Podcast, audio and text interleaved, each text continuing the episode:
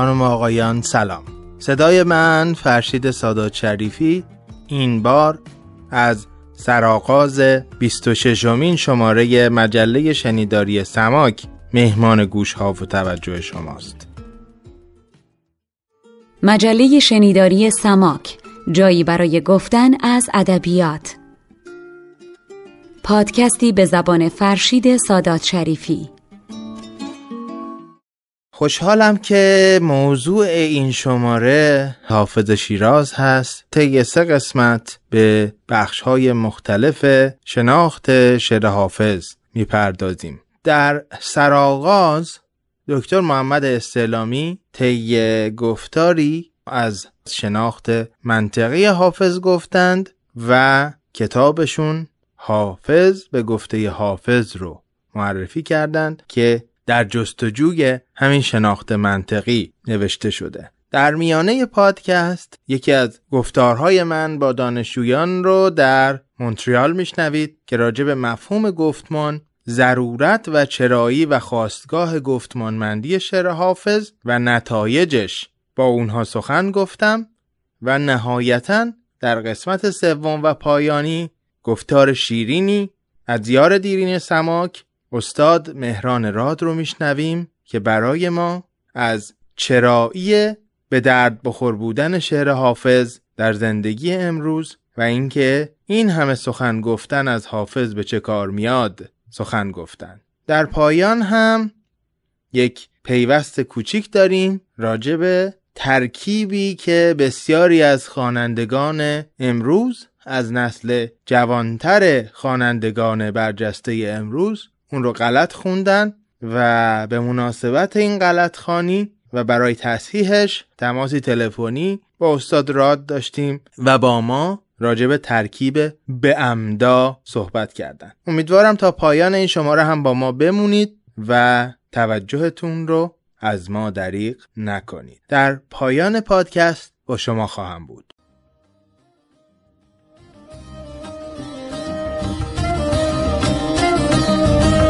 سهرگاهان که مخمور شبانه گرفتم باده با چنگ و چغانه.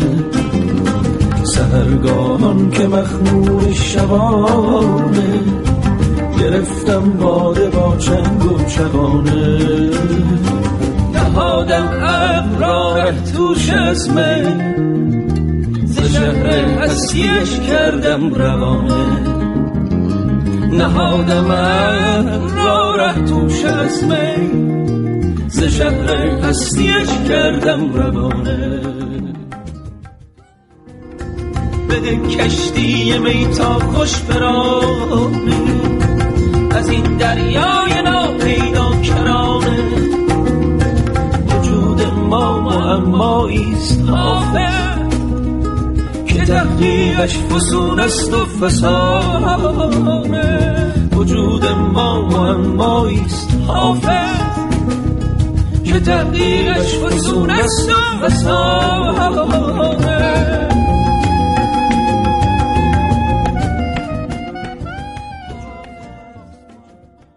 حافظ رو ببینم خودش راجع به خودش چی میگه. پای صحبت حافظ بشینم ازش بپرسم حافظ کیه. کتابی. از این مطالعه بیرون اومد به نام حافظ به گفته حافظ. چرا میگیم به گفته حافظ؟ من در مورد مولانا در مورد فردوسی در مورد تمام بزرگان شعر و ادب فارسی اعتقادم اینه که قبل از اینکه بریم سراغ روایات تذکره ها کتاب خودشون وا کنیم از اول تا آخر دقیق بخونیم ببینیم از توی این کتاب چی در میاد. آیا از توی این کتاب شما می‌تونید بگید که مثلا مولانا جلال الدین اعتقادی به کرامات خارق العاده داشته نداشته. از توی آثار سعدی چه اطلاعاتی راجع به سعدی به دست میاد و چه اطلاعاتی تخیلات سعدی است؟ سعدی هیچ وقت به کاشغر سفر نکرده ولی داستان اینکه در مسجد کاشغر مثلا کسی رو دیده که شعر سعدی میخونده اینم توی حرفاش اومده. اینها تخیلات سعدی. اینها رو باید حساب منطقی روش بذاریم. در مورد حافظ اینه که میگم پای صحبت حافظ نشستم که ببینم حافظ راجع به حافظ چی میگه. از این کتاب حافظ به گفته حافظ در اومده. خیلی رو حافظ حرف زدن. کارهای مقدم بر کار من سالهای دانشجویی من بیش از پنجاه سال پیش من کتابی رو خوندم به عنوان حافظ چه می‌گوید از احمد کسروی. او چنان حمله کرده به حافظ که حافظ رو یک عامل رکود ذهنی جامعه و یک عامل عقب ماندگی اجتماعی قرن هشتم می‌دونه که تا امروز هم ادامه پیدا کردیم اما واقعش اینه که اون ایرادهایی که کسروی به حافظ می‌گیره در واقع همون ایرادها در ذهن حافظ بوده که این غزلها رو ساخته. کسروی اگر حافظ رو درست با حوصله بیشتر خوانده بود احساس می‌کرد چقدر با هم همدردن این دوتا. خب این کتاب در اومد. بعد مرحوم سعید نفیسی استاد عزیز از دست رفته. ما هم یک کتاب نوشت در جواب این. باز به عنوان حافظ چه می‌گوید؟ ولی در کنار اونها مردی که اندیشه بالاتری داشت و فلسفه خونده بود متفکر بود خودش دکتر محمود هومن یک کتاب نوشت به اسم حافظ چه می‌گوید؟ در این کتاب حافظ رو به صورت یک فیلسوف نشون داد که متفکر اجتماعی است درد داره و دردهای جامعه رو می‌فهمه و حرف داره و چون حرفاشو در جامعه قرن هشتم شیراز با اون همه تظاهر به مذهب و با اون همه دروغ به نام مذهب نمی‌تونه عرضه کنه در نتیجه اومده و اسمی روی خودش گذاشته رنده. که آقا ما یه بی سر و پایین بذارین حرفمون بزنیم این بی سر و پایین کوچه هر چی می‌خوان میگن. خب ما هم همونیم اصلا. چی میگیم؟ این مکتب رندی رو برای اولین بار با همین عنوان دکتر محمود هومن در حافظ چه می‌گوید خودش مطرح کرده. سالها که گذشته استادان و محققانی که در زمینه ادبیات فارسی کار کردن در دانشگاه درس دادن کتاب های تکی جمع جور روی حافظ نوشتن. شاید از میون اینها باید گفت کار استاد زرینکوب عبدالحسین زرینکوب از کوچه رندان که عنوانشو باز از حافظ گرفته. این کتاب کتاب تحلیلی است که خیلی از واقعیت ها رو راجع به حافظ مطرح کرده. سالها بعد مرحوم دشتی کتاب نقشی از حافظ رو نوشت که سعی کرد به این استادانی که فقط روایات تذکره ها رو نقل می‌کنن و اصلا فکر می‌کنن که روایت حقیقت داره یا نه؟ واقعیتی داشته یا نه؟ تو سعی می‌کرد به این گونه استادان و محققان بفهمونه که آقا برید تو حرفای خودش و ببینید اون چی میگه. نقشی از حافظ یک کتاب تحلیلی و در این حال بسیار ذوقی است. کتابی در کنار اون کاخ ابداع از نظر زبان و بیان حافظ اومد. کتاب دیگری باز از دشتی خاقانی شاعری دیراشنا منتشر شد. که تو اون کتاب هم ارتباط زبان خاقانی با زبان حافظ خیلی خوب مطرح شده و اینکه حافظ از نظر زبان مقدار زیادی تحت تاثیر دیوان خاقانی است مرحوم دشتی هیچ ادعای اینکه من یک محقق بزرگی هستم و حرفهای مهمی زدم نداشت ولی اینا رو بر سبیل ذوق و علاقه و خیرخواهی برای اینکه جامعه آگاه بشه می نوشت. دو کتاب نقشی از حافظ و کاخ ابداع در شیرین بگذاریم بعد در این دوره ما شرح نویسی بر حافظ به خصوص شرح 250 غزل در حافظنامه بهاءالدین خرمشاهی قابل توجه. مجموعه مقالاتی که دکتر محمد امین ریاهی استاد سرشناس رشته ما مرد بزرگی بود دکتر ریاهی جمع آوری کرده به عنوان گلگشت در شعر و اندیشه حافظ و کتاب های از این دست قبل از این نوشته شد. باید بگم من مقدار زیادی مدیون همه اینا بودم در نوشتن حافظ به گفته حافظ.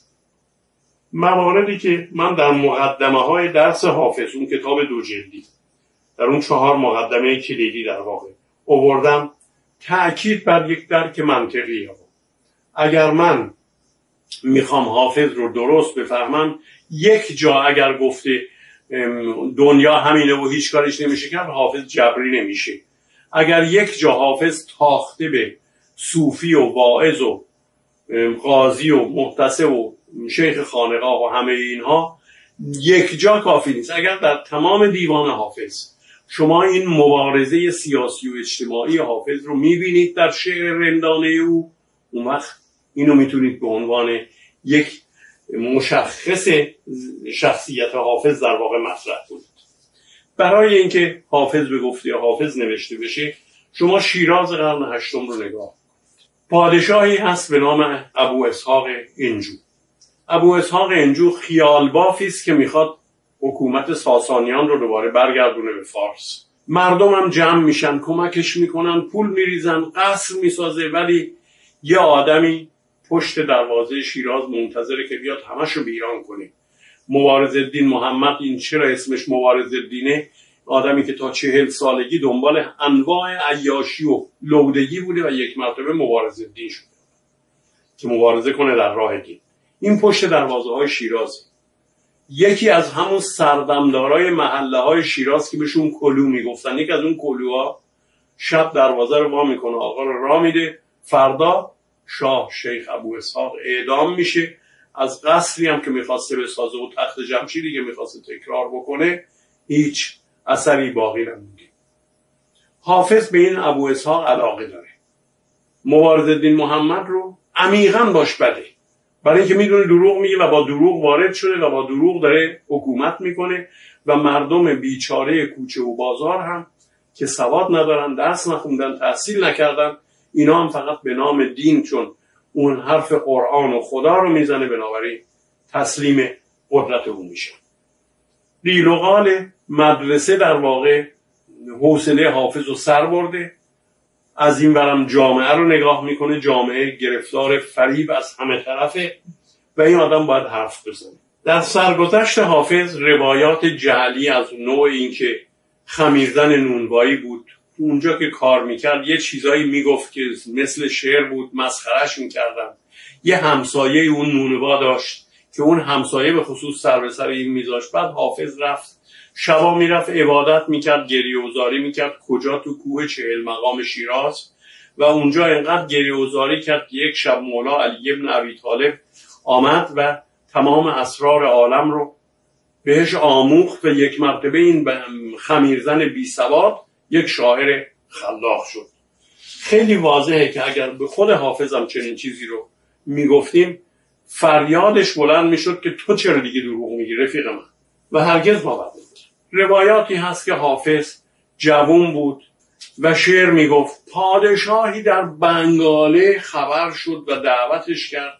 این پادشاه یه رقاصه ای داشت به نام قصاله.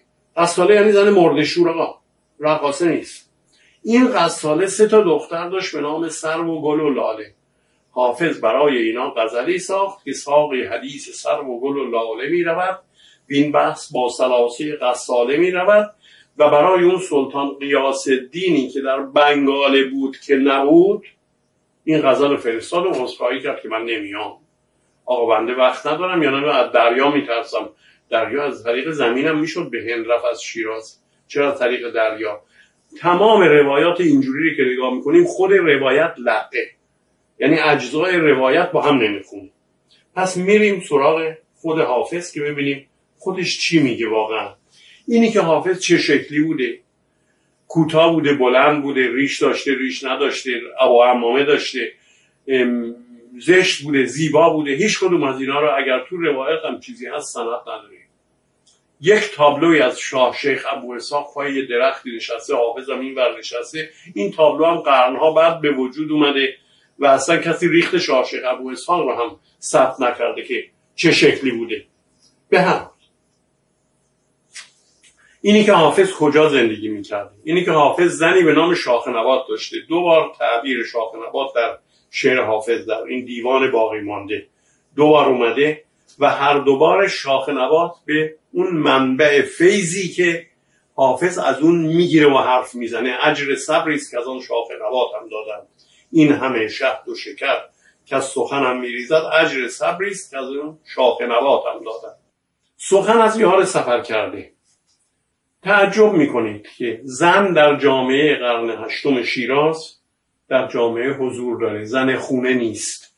ابن بطوته که توی گفته های دیگر هم ازش یاد کردم. این یک سیاه یک جهانگرد مغربی است اومده دیری در شیراز مونده و روایاتش در سفرنامه مفصلی که نوشته در رحله ابن بطوته روایاتش به خوبی تصویر جامعه رو نشون میده. زن شیرازی توی مردم تو جمعه. میریم سراغ پسرش که می‌خوام بگم پسری که از دست داده و غمشو داره. توی تمام غزل ها هست. لاقل توی پنج غزل خیلی روشنه که از چی حرف می‌زنه باغ مرا چه حاجت سر و سنوبر است. شمشاد خانه پرور ما از که کمتر است. ای نازنین پسر تو چه مذهب گرفته ای که خون ما حلال تر از شیر مادر است؟ ما و من رو اینجا حساب کنید. باغ مرا. پدر صاحب باغ صاحب خونه و زندگی مرد خونه است. از باغ مرا. ولی وقتی میگه شمشاد خانه پرور ما. خانه پرور یعنی اونی که سر سفره پدر و مادر نون خورده. یعنی بچه پدر مادر دار. ما زمیر جمع به معنی این است که متعلق به من تنها نیست این شمشاد باغ من. شمشاد خانه پرور ما میشه. پدری و مادری. تو بیت دوم ای نازنین پسر تو چه مکتبی تو چه مذهب گرفته ای که خون ما حلال تر از شیر مادر است؟ باز خون ما نه خون من. این غزل کاملا گفتگو با یک فرزنده. دنبال این میریم تو غزلهای دیگر. حافظ از مرگ این فرزند حرف می‌زنه و حتی از اینی که من خودم در واقع به موقع به این بچه نرسیدم. وسط یک غزل عاشقانه که هیچ ربطی به این موضوع نداره. یک دفعه یوسف عزیزم رفت ای برادران از غمش عجب بینم. حال پیر کنعانی. عین قضیه یوسف و ناپدید شدنش و پیر کنان که پدرشه یعقوب. مواردی که در کتاب حافظ به گفته حافظ روش تاکید کردم مسئله زن و فرزند حافظ یکی از چیزهای حرفهای اصلی است و وقتی نگاه می‌کنیم به غزلهایی که صحبت از این پسر هست باز موارد زیادی است که دل به آن رود گرامی ندهم رود عزیز رود یعنی پسر فرزند. تمام اینا نشان دهنده وجود همون شمشاد خانه پرور ماست که از هیچکس کمتر نیست. پسر حافظ و اون پسری که یوسف عزیزش از دست رفته و حافظ در واقع نتونسته بچه رو نگه داره و گریه کرده اشک ریخته براش. نکته دیگر در مورد مداهی حافظه. عزیزانی که در این روزگار زندگی می‌کنن تو قرن بیستم و قرن بیست و یکم نمی‌دونن که مده گفتن یک کار بسیار قابل قبولی در جامعه ایران بوده است تا پیش از بیداری و مشروطیت و اینها.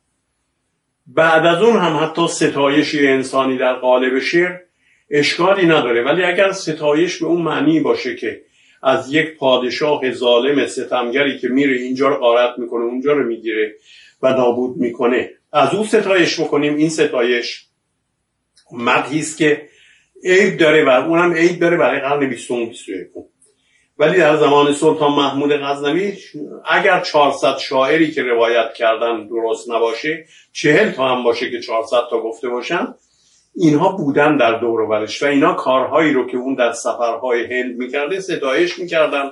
پول فراوانی هم می‌گرفتن زندگی مرفهی هم داشتن. ولی این سنت جامعه بوده که یه عده هم به عنوان شاعر دورور دربارها بودند و زندگی می‌کردن. حافظ هم یکی از اونا. ولی حافظ کجا مدح میگه؟ مدح امیر مبارز الدین محمد رو نمیگه برای شاه شیخ ابو اسحاق که ناگهان از بین رفته و کشته شده و قصرش و آینده و خیالاتش هم برباد رفته دلش سوخته. این دولت مستعجل شاه شیخ ابو اسحاق رو مطرح کرده و گریه کرده در واقع براش. برای پسر امیر مبارز الدین که دوباره آزادی داده به رندان که آقا زندگیتون رو بکنید ستایش هایی که از او کرده ستایش واقعی. اما در این حال خیلی جاها در یک غزل حافظ نگاه می‌کنیم می‌بینیم که تمام غزل بحث اصلا عرفانی مثلا. یا عاشقانه است موضوع ستایش نداره اما یه دفعه حاجی قوام توی یه بیتی اون آخر مطرح شده. حافظ رو می‌بینیم اسم خودشو که آخر غزل میداره تو بیت بالاییه. غزل این است ساقی به نور باده برافروز. جام ما مطرب بگو که کار جهان شد به کام ما. ما در پیالکس رخ یار دیده ایم غزل عارفانه است. ای بی خبر ز لذت شرب مدام ما. هرگز نمیرد آنکه دلش زنده شد به عشق. ثبت است بر جریده عالم دوام ما. تا می‌رسه به آخر حافظ زدیده دانه اشکی همی فشان باشد که مرغ وصل کند قصد دام ما. غزل تمام شده اسم حافظم اومده توش یه دفعه دنبالش یه بیتی می‌بینیم. دریای اخسر فلک و کشتی حلال هستند غرق نعمت حاجی قوام ما. این بیت اصلا به این غزل نمی‌خوره. بعد از اسم حافظم اومده بعد از تخلص اومده. بنابراین همین غزلی رو که حافظ از پیش داشته فرستاده برای حاجی قوام یه بیت اضافه کرده. برای اینکه یه پولی هم برسه زندگی بکنه. خود حافظ مواردی به این اشاره می‌کنه که وظیفه گر برسد مصرفش گل است و نوید. اگر اون وظیفه رو اون سله رو که شاه باید به ما بده بده. ولی این نیست که معنیش این باشه که حافظ مثل عنصری در دربار سلطان محمود غزنوی مثل فرخی در دربار سلطان محمود غزنوی مدیهگو باشه. کارش مدیهگویی نیست. و اغلب غزلهایی که به مد ختم میشه مدهش بهش چسبونده شده به اصطلاح. اونجوری نیست که جزو خود غزل باشه. جان کلام رو اگر بخوام در کتاب حافظ به گفته حافظ خلاصه کنم این است که حافظ خودش رو می‌شناسه. حافظ یکی از درخشانترین تحصیل کرده های روزگار خودشه بدون غروری و خودستایی. یکی از کارهایی که در شعر حافظ نباید نادیده بمونه و تو همین کتاب حافظ به گفته حافظ هم روش تاکید شده مسئله تنز حافظه. حافظ همه اون ایرادهایی رو که به اونا داره با یه نوع تنز مطرح می‌کنه. اگر بخوایم شعر حافظ رو طبقه بندی موضوعی بکنیم این کار من هم در درس حافظ در مقدمه های درس حافظ کردم و هم در این کتاب حافظ به گفته حافظ. حافظ شعرش سه گروه معانی گوناگون داره. معانی عاشقانه و در غزلهای عاشقانش. معانی عارفانه که در تعدادی از غزلها تصوف و عرفان اون جنبه انسانساز و روحانی و الهیش مطرحه. بی خود از شعشعه پرتو ذات هم کردن. شعشعه پرتو ذات تابش معرفت الهی. باده از جام تجلی صفات هم دادن. جامی که اوصاف الهی در اون متجلی می‌شد دل حافظ. دل حافظی دل عاشقه. باده از اون جام به من دادن. چه مبارک سهری بود و چه فرخنده شبی آن شب قدر که این تازه براتم دادند. و در همین غزل است که شاخ نبات میاد. این همه شهد و شکر که از سخنم میریزد اجر صبری است که از آن شاخ نباتم دادند از اون مرکز معرفت در واقع از اون جایی که اون آگاهی از اون دانش واقعی. پس غزل ها غزل های عاشقانه غزل های عارفانه. اما قسمت عمده این دیوان کمتر از 500 غزل حافظ غزل است که مبارزه سیاسی و اجتماعی حافظه. مقابله حافظ. با زاهد و صوفی و شیخ خانقاه و مفتی و محتسب و قاضی و همه شهنه و همه این هاست این قسمت که اسمشو باید بگم دکتر محمود هومن خیلی بیش از اون گذاشته شعر رندانه ولی قسمت عمده شعر حافظ شعر رندانه است. بنابراین شعر حافظ رو در واقع طبقه بندی موضوعیش به شعر عاشقانه عارفانه و رندانه قسمت عمدهشم رندانه است. این چیزی است که به عنوان یک در واقع نتیجه کلی از این کتاب می‌تونم بگم و بقیه مطالبی هم گفته شده. تنز حافظ روشه اشاره کردم. یه نکته دو معنایی حافظ موارد زیادی حافظ رو ظاهرا کلمات رو با هم جفت و جور می‌کرده و خودش مثل اینکه غزلها رو دوباره می‌دیده و یه جایی می‌دیده این کلمه بیرون از غزل با اون کلمه دیگر مناسبتی داره. کلمات رو عوض می‌کرده و حک و اصلاح می‌کرده. و به این دلیل بعضی وقتا یک بیت حافظ ممکنه دو سه جور معنی بشه و هر دو سه جورم بتونه درست باشه. به همین دلیل سخنی از مرحوم ملک و شعرهای بهار نقل شده که شعر حافظ با آدم پیر میشه. یعنی هرچی آدم سنش رشدش و ذخیره ذهنیش بیشتر میشه یه معنی تازه از شعر حافظ می‌فهمه یک دلیل فالگیری با دیوان حافظ که مثلا با غزلیات سعدی این کار نمی کنیم همینه که هر کسی در حد فهم خودش معنایی از شعر حافظ می‌فهمه که به دلش میشینه. اما اینجوری هم نیست که هر شعر حافظ رو بگین هر کس به قدر فهمش فهمیده مدعا رو. اینجوری نیست اینها معنی داره. یک قسمت از در واقع بحث روی حافظ مسئله همون تکبیت هایی است که یه جاهایی داستان ساخته و روایاتی روش هست و اونها هم میشه جداگانه واقعا یه بحث مفصلی کرد ولی یه اشاره کلی به اون می‌کنم اینجا که مثلا مواردی که کشتی نشستگانی می باد شرط برخیز باشد که باز بینیم دیدار آشنا را. اینو یه عده فکر کردن کشتی شکسته باید باشه تا نتونه به مقصود برسونه. نه آقا کشتی وقتی میشینه با باد حرکت می‌کنه. بادبان ها بودن که با جریان باد تغییر حالت می‌دادن. یعنی اون کشتیبان اونها رو حالتشون رو عوض می‌کرد که جریان باد به اون سوی که می‌خواد ببره. بنابراین کشتی نشستگانی. درسته هیچ اشکالی نداره که شما کشتی حافظ بیچاره رو بشکنید بگید اینجوری می‌تونه درست باشه. مواردی هست که یه شکی در اعتقادات حافظ همراه اونه برای مثال پیر ما گفت خطا بر قلم سون نرفت. آفرین بر نظر پاک خطا پوشش باد. بحث این نیست که خطایی در قلم سون در خلقت پروردگار بوده و پیر پوشونده که شما اینو کفرآمیز بدونید. خطا پوشی پیر حافظ پیر مقان حافظ اینه که بد نمی‌بینه که در طریقت ما کافریست رنجیدن. بد دیدن منم که دیده نیالودم به بد دیدن. این است که خطا نمی‌بینه. موارد دیگری از این نوع هست پنشیش جای دیوان حافظ که این دو پهلویی ها درش هست و اینا رو من توی مقاله ای که در مجموعه حدیث قربت جان سی و پنج مقاله و یک گفت و شنود چاپ شده باز نشر نگاه اون رو در آورده. در اونجا در یه مقاله دیدم که آقا قضیه خیلی آسونه. اینا رو میشه واقعا با منطق با های دیگر حافظ سنجید.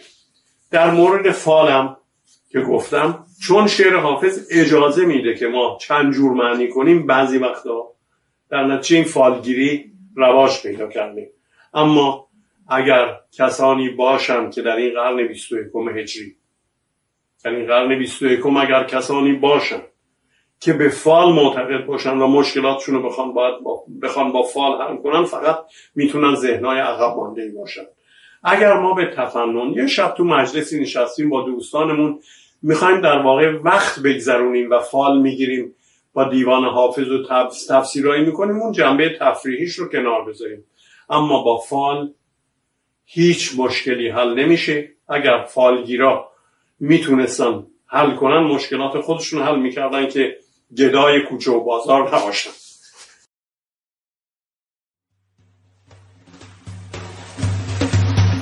حافظ خلوت نشین دوش به میخانه شد از سر پیمان گذشت بر سر پیمان شد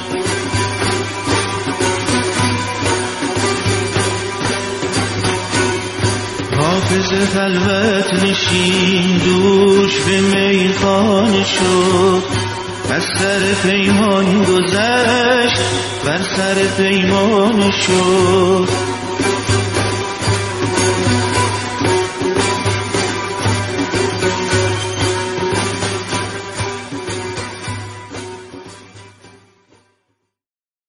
امروز که عنوان بحثمونم هست حافظ را از مفصلهایش بگوشا یا شعر حافظ را از مفصلهایش بگوشا. در حقیقت می‌خوایم یک یادآوری بکنیم همین بحث دیسکورس رو که کلید اصلی شناخت شعر حافظ هست.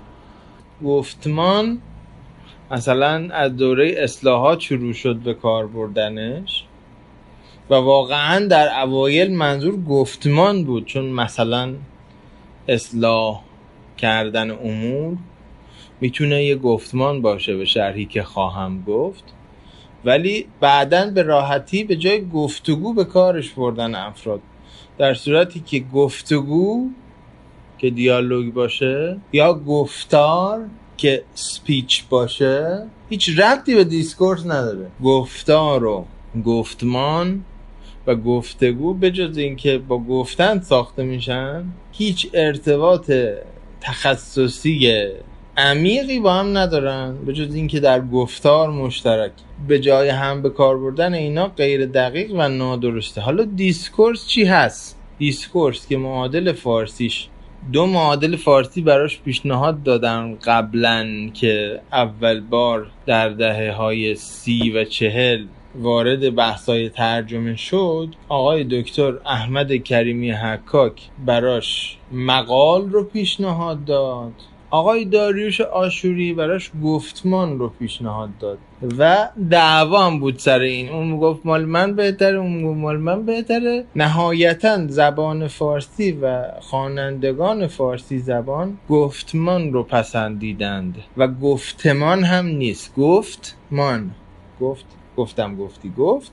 به اضافه مان. مان که پسوند نسبیه که توی زبانهای هند و اروپایی هست تو French هم هست. به خاطر که ما ریشمون با اونو از یک زبان. و به صورت ment هم در انگلیسی هست. گفتمان حالا گفتمان یا discourse چیه؟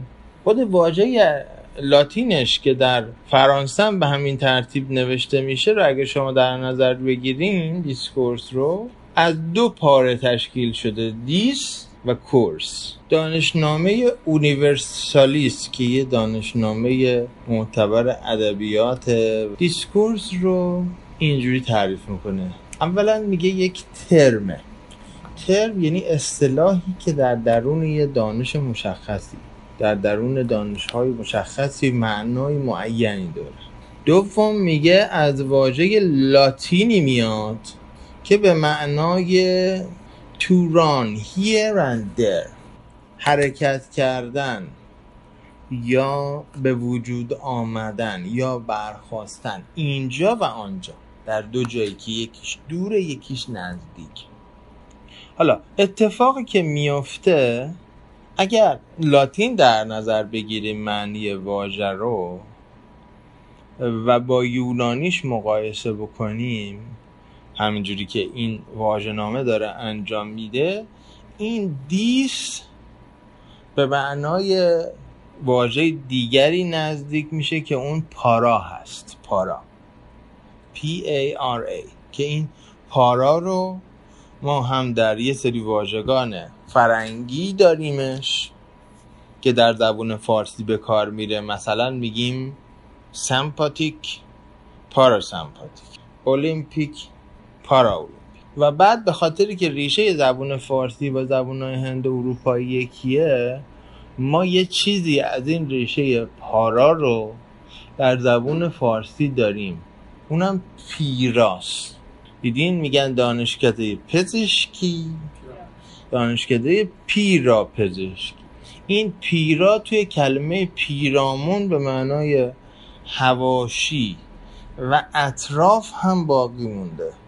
پس discourse در یه مرحله دورتر می‌تونه اشاره بکنه به para course para course یعنی پیرامون گفتار.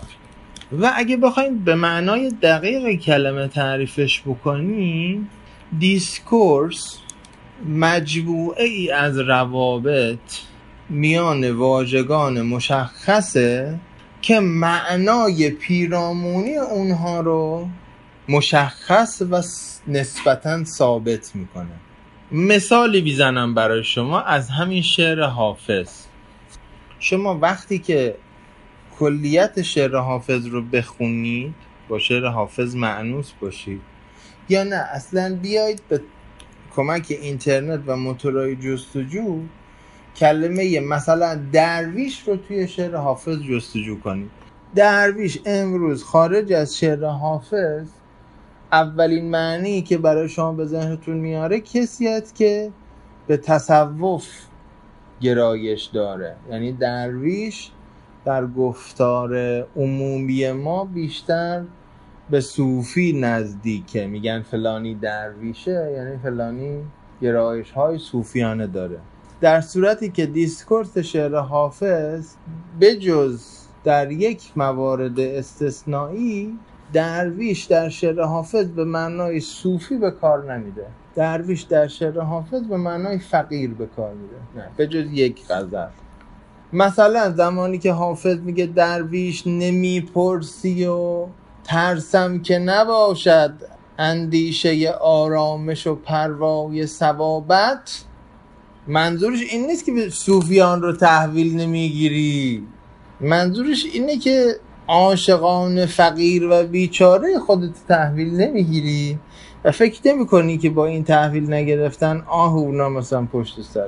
سوال اینجاست از کجا میشه فهمید که درویش در شعر حافظ به معنای صوفی نیست و به معنای فقیر هست؟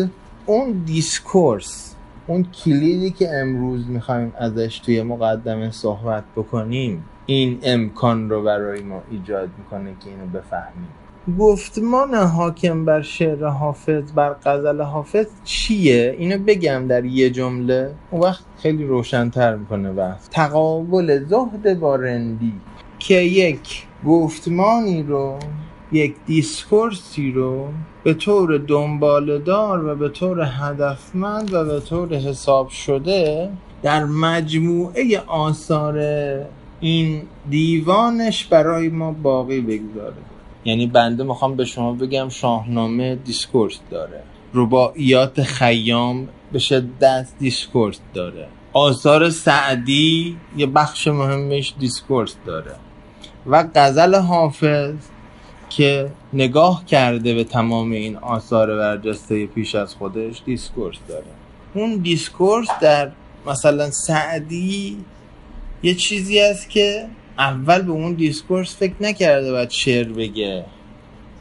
ولی در خیام و در حافظ اول به اون discourse فکر کرده بعد شعراشو غربال کرده. مسئله مهمی که ما درباره خیام و درباره حافظ باهاشون روبرو هستیم اینه که اینها به دیسکورسی که در کارشون پدید آمده حالا ممکنه اول خودشون هم بهش آگاه نبودن بعد یه دفعه دیدن.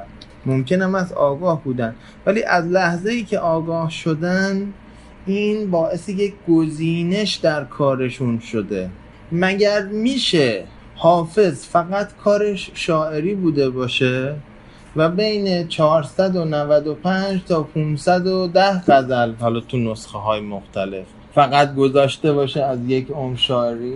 کمی عجیبه. حجمش خیلی کمه. برای اینکه بدونید حجمش چقدر کمه یک شاعر برجسته ای که البته درجه دو حساب میشه در قیاس با حافظ مثل صاحب تبریزی خب؟ صاحب تبریزی فقط حرف الف دیوانش 700 تا غزله. تازه خطات هم بوده یعنی یه کار دیگه هم غیر از شاعری داشته. میشه آدم حافظ باشه و شغل اصلی شاعری باشه و فقط 500 تا غزل 495 تا غزل. پس ما به این نتیجه می‌رسیم که حافظ مقدار زیادی غزل دور ریخته. حافظ مقدار زیادی غزل دور ریخته. همون غزلایی هم که نگه داشته بارها درش تجدید نظر کرده.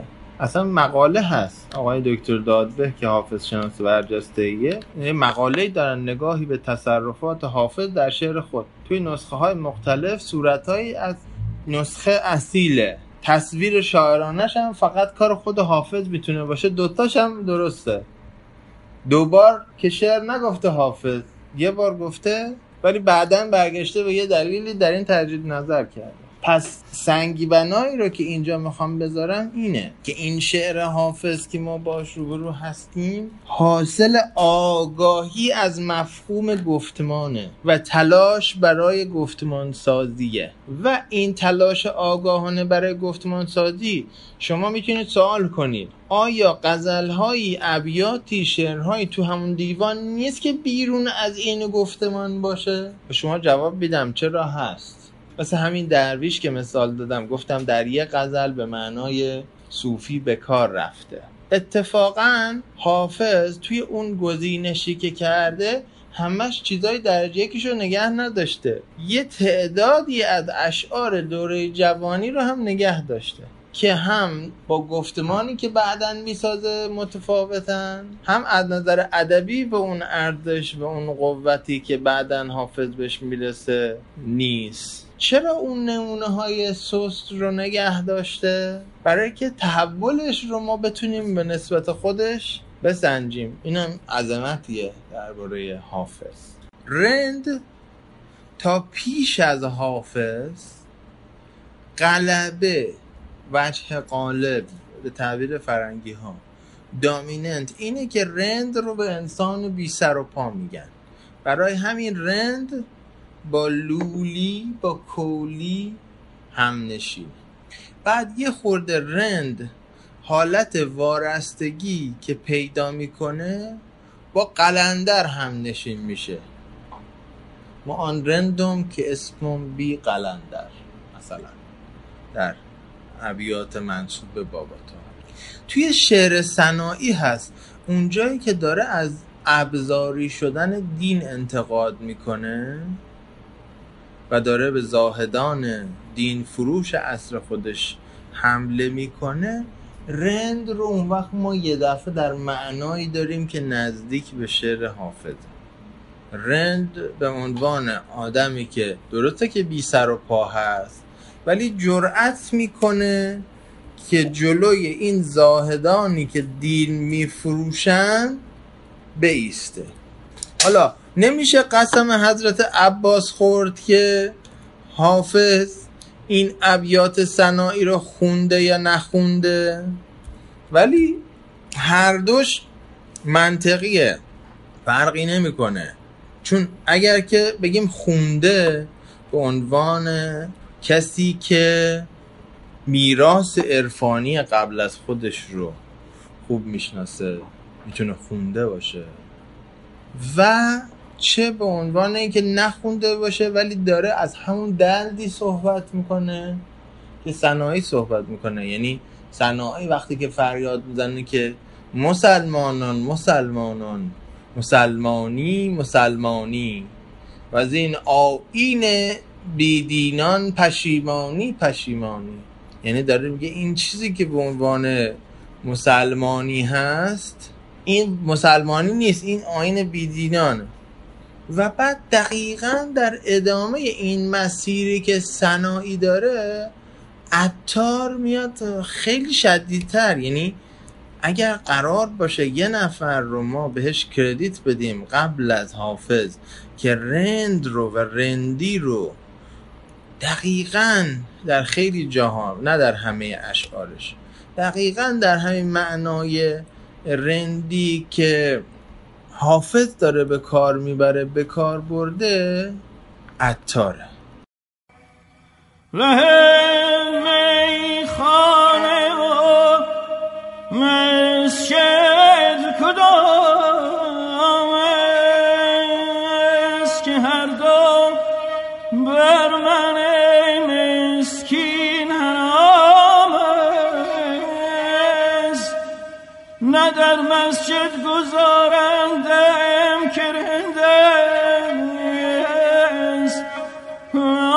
در میخانه این خمار خامست خامست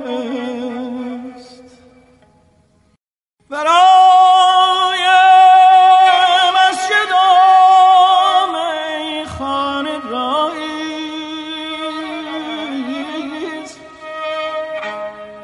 بجویده عزیزان که این کدام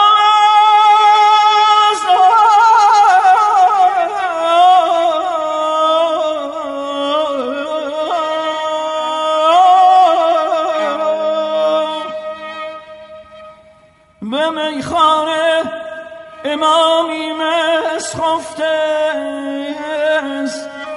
نمی‌دانم که آن بط را چه نام است. چه نام است. سعدی در گلستان میگه دین به دنیا فروشان خرند. یوسف فروشند تا چه خرند؟ یا اون حکایتی که تعریف می‌کنه که یه زاهدی رفت به مجلس سلطان بعد از مجلس که برگشت به پسرش گفت گرچه شب دیر وقته ولی سفره رو بیاره یه لقمه نون من بخورم. گفت تو مجلس سلطان غذا نمی‌دادن. غذا می‌دادن دیگه. اون موقع همیشه سفره بوده. میشه نباشه.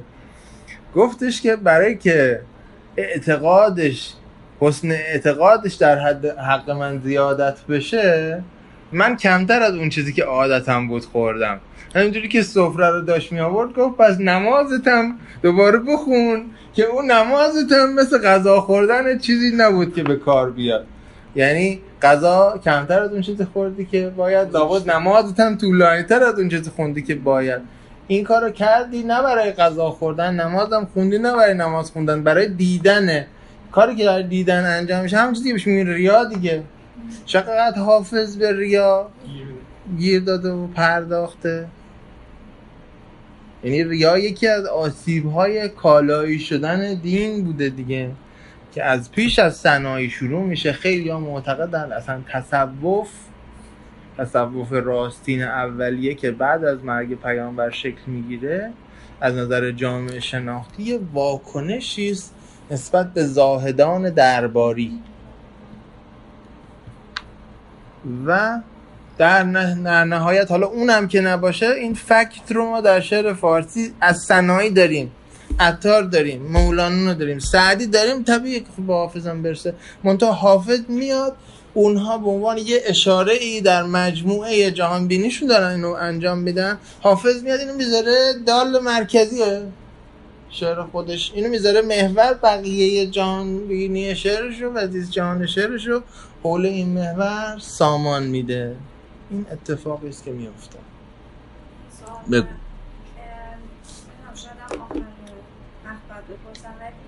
همین زاویه دید discourse که آدم اینطوری به یک شعر نگاه کنه به ادب مثلا داستان نگاه کنه و یک اثر هنری کی اولین بار آها.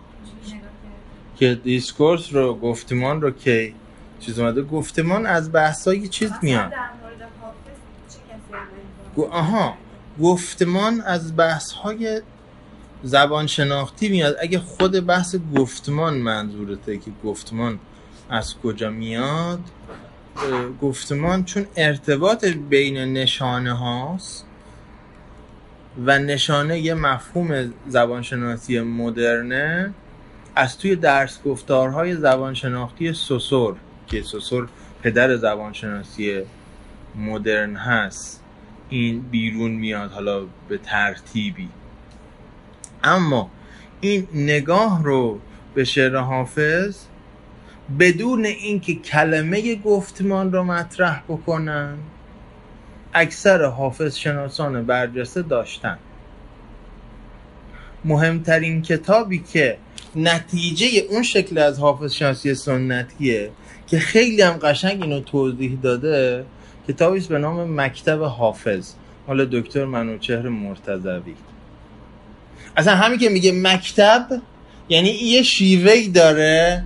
خب اون شیوه یعنی یه اصولی اصول یعنی ارتباط یه سری مفاهیم. یعنی شما تو بدنش که میرین می‌بینید که فقط کلمه دیسکورس به کار نبرده. دقیقا تمام این حرفا رو داره به یک بیان دیگه مطرح می‌کنه. ولی دقیقا این جمله ای که گفتم که شعر حافظی مد گفتمانمنده و گفتمانمندیش از جنس تقابل زهد و رندیه این رو آقای دکتر فرزان سجودی فرزان سجودی زبانشناسه و قبلا استاد دانشگاه هنر بود در تهران و مثل خیلی ایرانیانی که دارن مهاجرت می‌کنن به کانادا ایشون الان در ونکوور هستن. آقای دکتر سجودی حدود ده سال پیش توی برنامه های ده سال بیشتر دوازده سال پیش توی برنامه های یادروز حافظ که هر 20 مهر توی شیراز انجام میشه و سخنرانی هایی داره.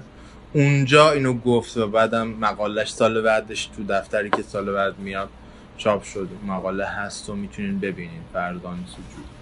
به هر حال همه حافظ شناسا به این پرداختن. چون این اصلا اساس استرکچر شکلگیری حافظ. یعنی حافظ در حقیقت شما اگه بخواید جهان حافظ رو باز بکنین مفصل های گشایش جهان حافظ رو اگر بخواین داشته باشین در دو سطح میشه این کار رو انجام داد. یکی در سطح معنایی که همین دیسکورسه که امروز بهش پرداختم. یکی در سطح تصاویر که من واقعا هیچ جا ندیده بودم. کسی کلید بده کلید انقدر خوبه درست و حسابی که بشه روی همه شعر حافظ پیاده بکنی راجع به تصاویرش. تا زمانی که دو سال پیش کمی بیشتر از دو سال پیش با آقای راد آشنا شدم که سالهاست در اتاوا هستن. بعد به دعوت ایشون رفتیم برای دو سخنرانی راجع به خیام و راجع به نظامی به اونجا. و بعد من منظرشون که بودم دیدم ایشون یه سری کتابایی چاپ کردن. حالا بعضیاش تو ایران چاپ شده بعضیاش اینجا چاپ شده. از جمله یکی از اون کتاب های کتابی به نام حافظ خانی که تا 32 غزل حافظ رفته و متوقف مونده. بعد شروع کردم مقدمش خوندن دیدم راجع به شکل تصاویر حافظ داره چهار تا کلید میده. یعنی سه تا کلید میده که بعدا توی کار مشترک ما شد چهار تا. برای ورود به حافظ یه چند تا مقدمه تدارک دیدم که همینجور که پسترم می‌بینید یکی اینکه نمی‌توان پنداشت که می‌شود حق مطلب رو درباره حافظ تمام این به این معنی است که ما اغلب این سوال برامون پیش میاد که خب دیگه چه خبره؟ چقدر حافظ حافظ حافظ؟ چقدر شعر چقدر بیت به بیت؟ از زمان سودی که یک ترک بوسنیایی بوده شرح سودی نوشته بر حافظ تا به امروز خط به خطش داره بررسی شده آرایه های ادبیش نمی‌دونم مسائل زمان حافظ اعتقادات حافظ روحیات چه خبر دیگه؟ چه حرفی دیگه میمونه برای گفتن؟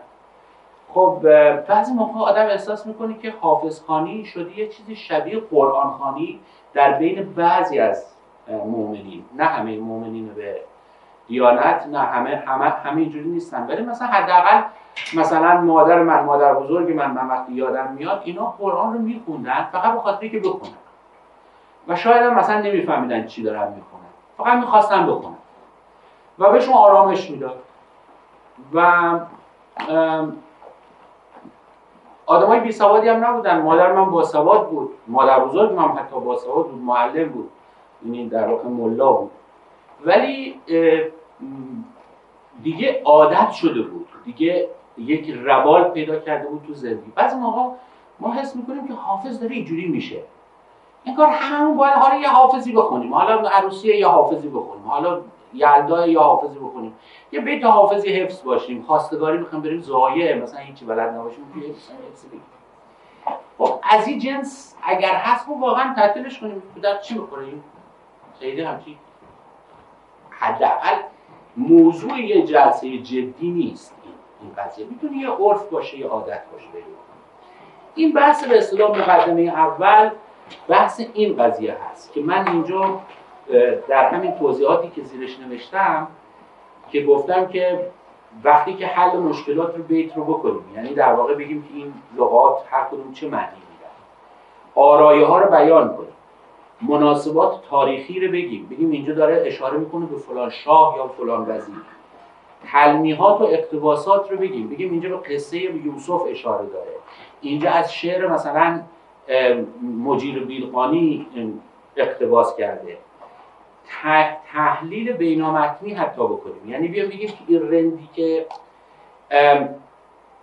ببخشید بینامتنی یعنی اینتروتکسچوال یعنی بگیم که این حافظ با هم اسران خودش چه نسبت به حساب بینامتنی ایجاد کرده.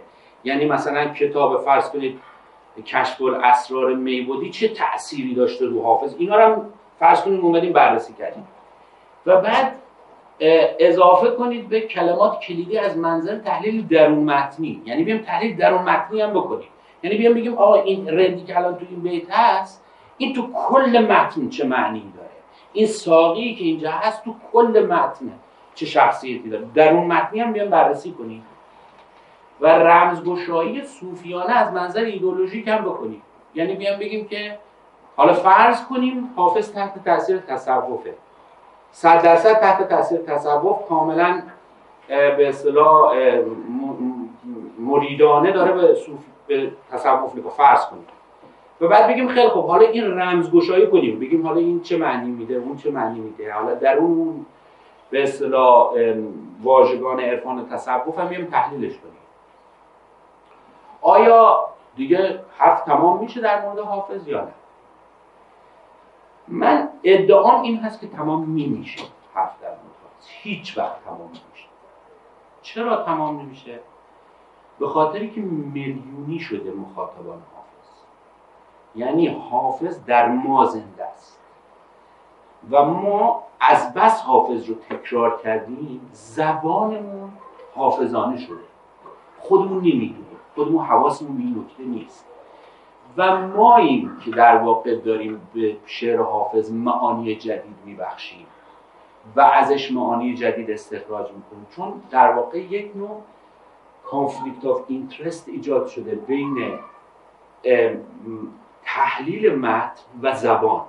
یعنی زبان ما تحت تاثیر حافظ قرار گرفته تحت تاثیر شعر حافظ قرار گرفته. و ما دیگه قادر به تحلیل متن نیستیم برای مدت به دلیل اینکه داریم در واقع درون همون دستگاه زبانی و دستگاه واژگانی دست و پا این مثلا در مورد فرض کنید عبدالرزاق اسمانی صادق نیست. این در مورد کمال اسماعیل صادق نیست. این در مورد مجیر بیلقانی صادق نیست. این در مورد بعضی ها صادقه از جمله حافظ. به هر حال حافظ از این موقعیت برخوردار شده امروز بعد از گذشته قرنها.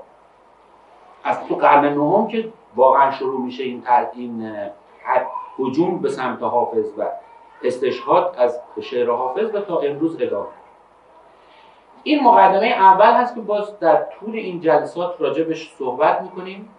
تو مقدمه دوم یه سری بحث های کشدار در مورد حافظ پژوهی هست که وارد اون بحث ها میشیم که هر کدوم از این بحث ها یه الف و ب و جیم اینجا من نوشتم خودشون یه مقدمه.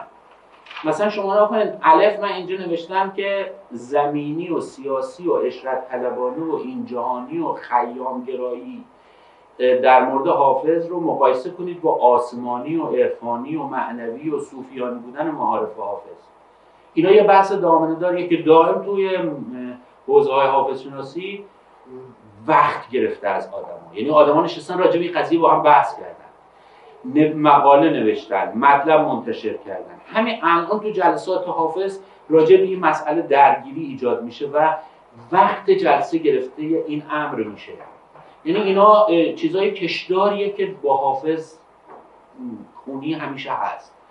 یکی دیگه جایگاه شعر حافظ در سیر تطور غزل هست. این هم باز کار زیادی روش شده. یعنی اومدن نگاه کردن گفتن که خب غزل یه قالب خیلی به اصطلاح جذابی بوده برای ایرانیان برای شعر فارسی. حالا ببینیم سیر تطور غزل چجوری اومدن تقسیم کردن تقسیم بندی کردن. گفتن غزل عارفانه داریم غزل عاشقانه داریم. غزل عارفانه از کدوم مجراها عبور کرده؟ کی سروده؟ غزلهای عاشقانه رو کی کیا سرودن اینا کجا به هم رسیدن؟ کجا از هم فاصله گرفتن؟ و حافظ توی این بحث هم نقش کلیدی و تعیین کننده داره. و آرایه های مورد علاقه حافظ که سبک حافظ رو ایجاد چون می‌دونن حافظ و آرایه های مبتنی بر اخفال خیلی توجه داره. یعنی دائم ما رو مخفول می‌کنه. دائم ما رو به غفلت میندازه و دائم ما رو به اشتباه میندازه. و این شده دیگه یکی از مشخصات سبکی سخن حافظ که باز میگم اون حوزه های حافظ پژوهی و حافظ شناسی راجع به این قضیه دائم صحبت شد. این هم خب نمی‌تونه از نظر ما توی جلسه دور بمونه. ما مجبوریم بهش مراجعه کنیم چون بخش حجم سنگینی از ادبیات معطوف به نقد حافظ توی این قضیه اما سومین مقدمه در واقع اصلی ترین بحث ما خواهد بود در این جلسات حافظ که در پیش خواهیم داشت. اما در مورد این سومین قضیه اینه که آیا حافظ نیازی را از ما برطرف می‌کنه یعنی در واقع به نظر من کنه حافظ پژوهی اصل حافظ پژوهی. پاسخ به این سوال. ببینید اینجا من نوشتم که شاهنامه به ما حس ملی و غرور. یعنی همه ما با شاهنامه حتی حتی اون جایی که قبولش نداریم ما مثلا جنبه زن ستیزانه داره دوستش نداره. جنبه مثلا نجات پرستانه داره دوستش نداره. یه غلوف های غیر عقلانی توش هست دوستش نداره. یا داری برعکس. مثلا از اینجاش خیلی خوشمون میاد یا نمید ولی علا همه این چیزا و همه ما حس غرور. یعنی وقتی شاهنامه می‌خونیم این فارسی زبانی وقتی شاهنامه می‌خونیم احساس بزرگی می‌کنه. ولو این که این بزرگی توی لحظاتی کاذب باشه. ولی حس بزرگی به ما دست. در مورد مولوی به ما حس معنویت و باورپذیر کردن عشق بدون قید و شرط رو القا می‌کنه. شما وقتی که مولوی می‌خونید خود به خود میپذیرید که عشق بدون قید و شرط وجود داره. یعنی شما در زندگی روزمره ماها در زندگی روزمرهمون احساس می‌کنیم عشق بدون قید نیست وجود نداره. ما حس می‌کنیم حتی مادری که عاشقانه به بچهش داره شیر میده تو ذهنش داره فکر می‌کنه این بزرگ میشه و وقت میریم تو خیابون با هم قدم می‌زنیم حال این بچه هم بزرگ میشه و بعد از من حمایت می‌کنه. پدری وقتی به بچهش عشق میورزه واقعا بدون قید و شرط نیست یه توقعاتی داره. اون توقعات رو پنهان می‌کنه ولی وجود داره. آیا عشق بدون قید و شرط که خیلی رویاییه خیلی فنتزیه می‌تونه وجود داشته باشه؟ این اغلب برای ما غیر قابل باوره. ولی وقتی با مولوی مواجه میشیم باورش می‌کنیم. یعنی توی یه لحظاتی از مولوی خانی آدم احساس می‌کنه چنین عشقی احتمالا وجود داره. اگه وجود داشت چرا مولوی این گونه راجع به عشق حرف می‌زنه و هیجان ایجاد می‌کنه؟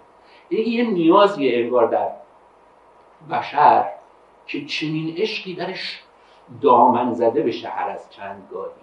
این شعله ها در وجودش ایجاد بشه و مولوی کار می‌کنه. در مورد خیام به ما احساس موجه بودن پرسشگری رو داده. خودمون رو تو شک هامون باور کنیم. مثلا خیام همیشه این کار رو با ما می‌کنه. از نوجوانی یادتون بیاد وقتی که خیام میخوندید. چجوری بود وقتی که مثلا جرأت نمی‌کردید برید یه سوالی رو از پدرتون از پدر بزرگتون مادر بزرگتون بپرسید. ولی وقتی خیام میخوندید احساس می‌کنید میشه برید یه سوالات عجیبی پرسید. میشه شک کرد. میشه به همه چی شک کرد. با جرأت داشته باشید. این حس رو خیام به ما میده.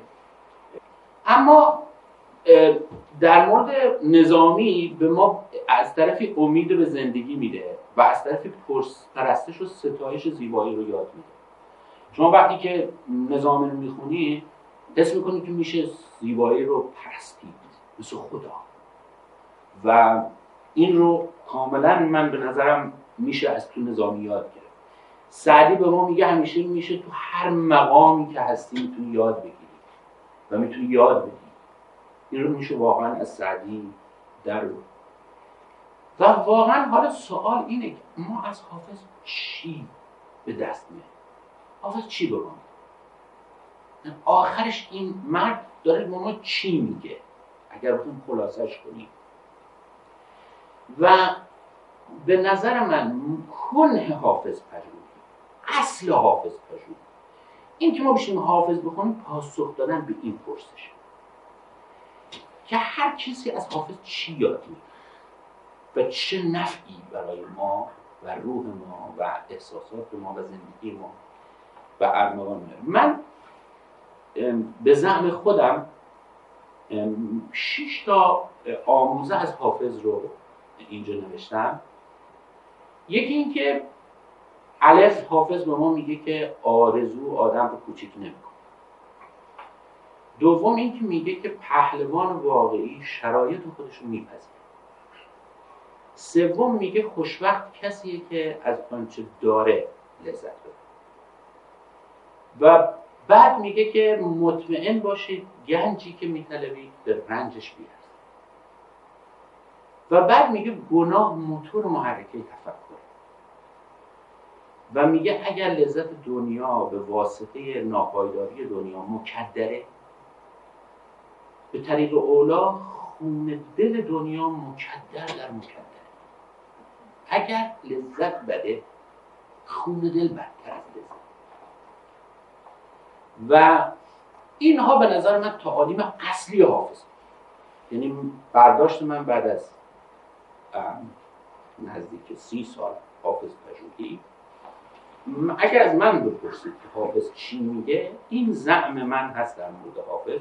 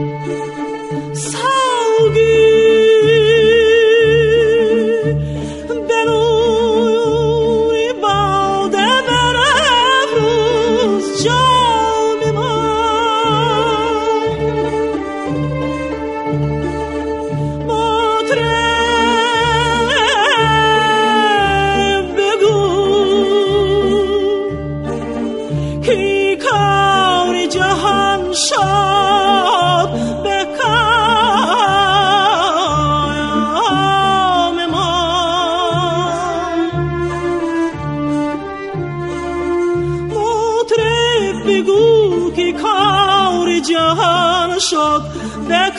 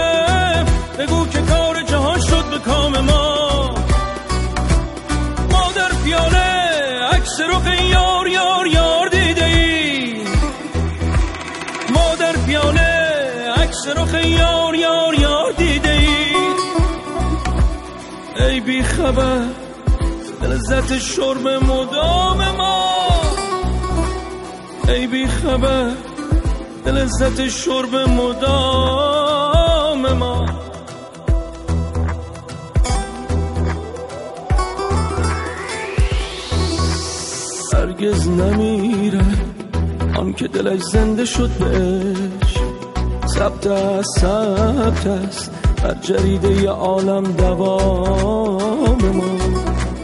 گونام ما یاد بمدن چه می‌بری؟ خدایدا که یاد نیاری ز نام ما.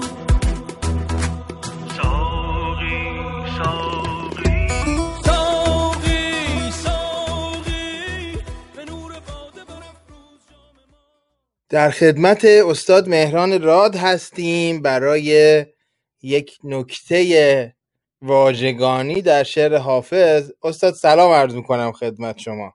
من سلام عرض می‌کنم خدمت جناب آقای دکتر سادات شریفی و عزیزانی که صدای من میشنون.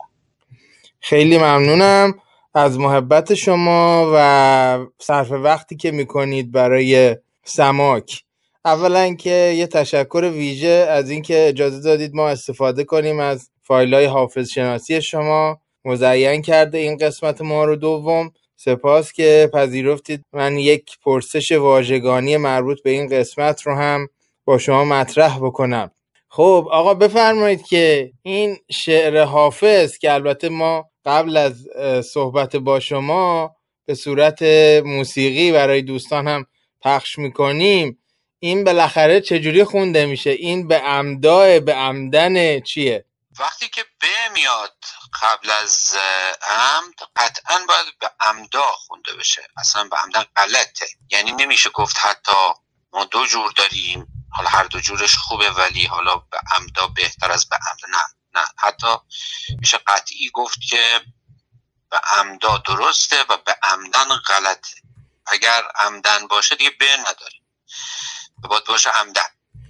درست. و این در واقع اینجوری باید خونده بشه. گو نام ما زیاد که حالا تبادر به زیادم می‌کنه که یکم با نمک می‌کنه قضیه رو ولی به حال گو نام ما زیاد به عمدا چه می‌بری؟ خود آیدان که یاد نیاری ز نام ما. و اگر برگردیم تو شعر فارسی مکرر اینو می‌بینیم که در محل قافیه است و مثلا قصیده معروف خاقانی که میگه رخسار صبح پرده به عمدا برافکند. راز دل زمانه به صحرا برافکند. یا اون غزل معروف سعدی که میگه که سر به سیمینا به صحرا می‌روی نیک بد عهدی که بیما می‌روی و در یه بیتی اونجا میگه کس بدین شوخی و رعنایی نرفت خود چنینی یا به عمدا می‌روی. که خب اینجا به خاطر قافیه مشخصه و تصریح داره و قطعی است که ما باید به عمدا بخونیم و کلا هم نمیشه به رو به عمدن اضافی کرد چون در واقع ما وقتی که شکل عربی اون رو به کار می‌بریم یعنی عمدن خودش به توش هست یعنی در واقع به قصد. حالا این به اینجا دیگه زیادی میشه و مخل فساحت میشه ولی وقتی که فرم عمداش رو به کار می‌بریم در واقع اون فرم آمیانه است و دیگه اون معنی دقیق عربی رو نمیده و در واقع از روی سهلنگاری در مجموع میشه به عمدا یعنی از سر سهلنگاری از روی سهلنگاری. درسته. و معنی دقیقش هم در واقع عمد اه، به معنی قصد نیست اینجا.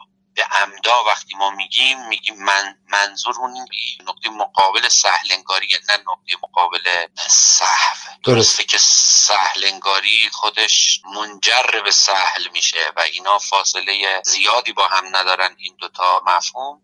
ولی به هر حال عمدا نقطه مقابل سهلنگاری است در حالی که عمدن نقطه مقابل مثل سهل. یکم معنیاشون با هم فرق. سپاسگزارم.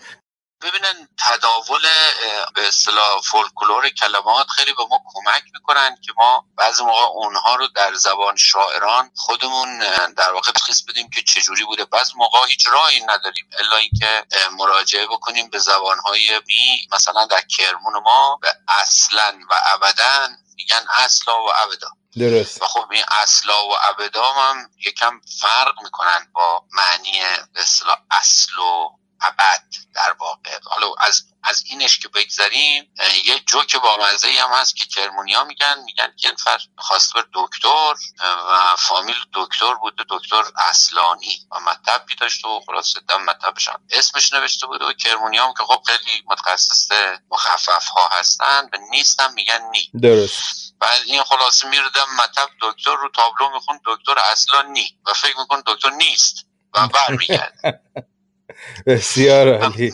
منظورم اینه که هنوز در گویش های محلی این شکل اصلا ابدا امدا اینها به کار میره و این هم معیده در واقع اون نظر هست. نظر نخست. خیلی خیلی ممنونم از محبت شما. وقتی که گذاشتین و لطف همیشگی که به من و سماک و شنونده های عزیز مجله شنیداری سماک دارین. براتون بهترین آرزوها رو دارم. خیلی متشکرم. سماک تلاشی است برای آموزش های ادبی و کاربردی. گر به جویم پر نمانم زیر خاک. بر امید رفتن راه سماک.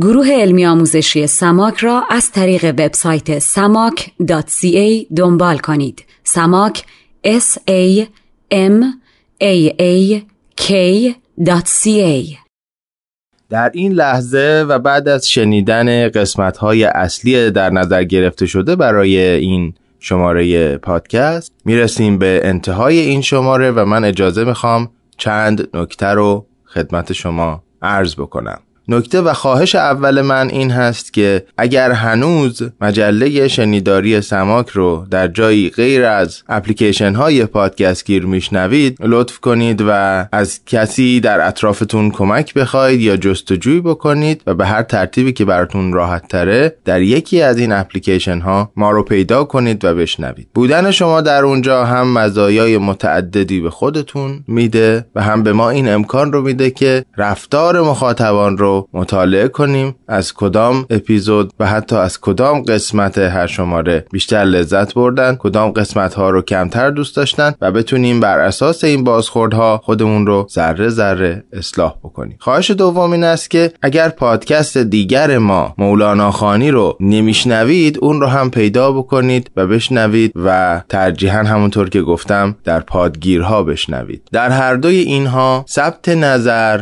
و امتیاز دادن ستاره دادن بهش خیلی خیلی برای ما مهم هست و به ما کمک می‌کنه. نکته سومی که هست اینه که دعوتید چهارمین شماره از مجله شنیداری سماک رو هم اگر نشنیدید یا اگر حوصله دارید که دوباره بشنوید مرور بکنید که در اونجا نکات دیگری و از زاویه متفاوتی به حافظ پرداخته بودیم و به خوبی این دو شماره می‌تونن مکمل همدیگه باشن. نکته چهارم راجع به نظم و آهنگ جدید انتشار سماک در فصل جدیدش هست. همونطور که دیدید و پی گرفتید هم مولانا خانی و هم مجله شنیداری سماک به صورت یک هفته در میان یعنی ماهی دو بار منتشر می شدن و در روز پنجشنبه ها در گوشرس شما بودند. در فصل دوم هم روز پنجشنبه رعایت میشه اما تعداد دفعات و بسامد عرضه مجله شنیداری سماک رو از دو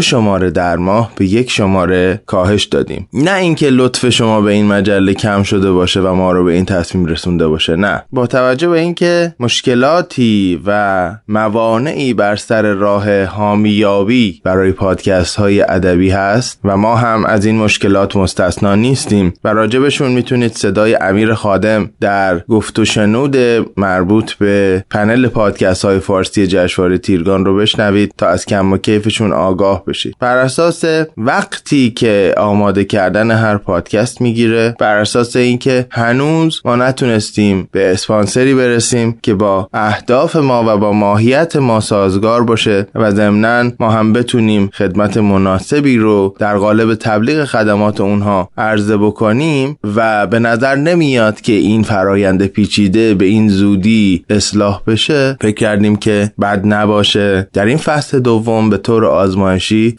ماهی یک بار مجله شنیداری سماک رو منتشر بکنیم. سرفصل های این فصل جدید هم برای مولانا خانی و هم برای مجله شنیداری سماک در کانال تلگرام ما و در توییتر ما منتشر شده تا این اعلام پیشین یک نوع نظم از پیش تعیین شده ای رو در کار ما ایجاد بکنه و ما بتونیم شایسته تر در خدمت شما باشیم. و نکته آخر دعوت شما به شنیدن 16 همین اپیزود پادکست کرون از بردیا دوستی هست. بردیا دوستی در این پادکست از موسیقی صحبت می‌کنه. در قسمت 16 همه این پادکست که دعوت کردم بشنوید درباره نگاه نامجو به جنبه های نمایشی شعر فارسی و به ویژه شعر حافظ صحبت شده که به نظرم مکمل بسیار خوبی است برای آنچه در این قسمت شنیدید. و می‌تونه از یک جنبه دیگری شما رو با ظرفیت ها و ظرافت های شعر حافظ آشنا بکنه. آنچه شنیدید آغاز فصل دوم و 26 مین شماره از مجله شنیداری سماک بود که در مهر ماه 1398 اکتبر 2019 در آستانه روز حافظ تقدیم شما شد. با مهر و احترام فرشید سادات شریفی از مونتریال کانادا.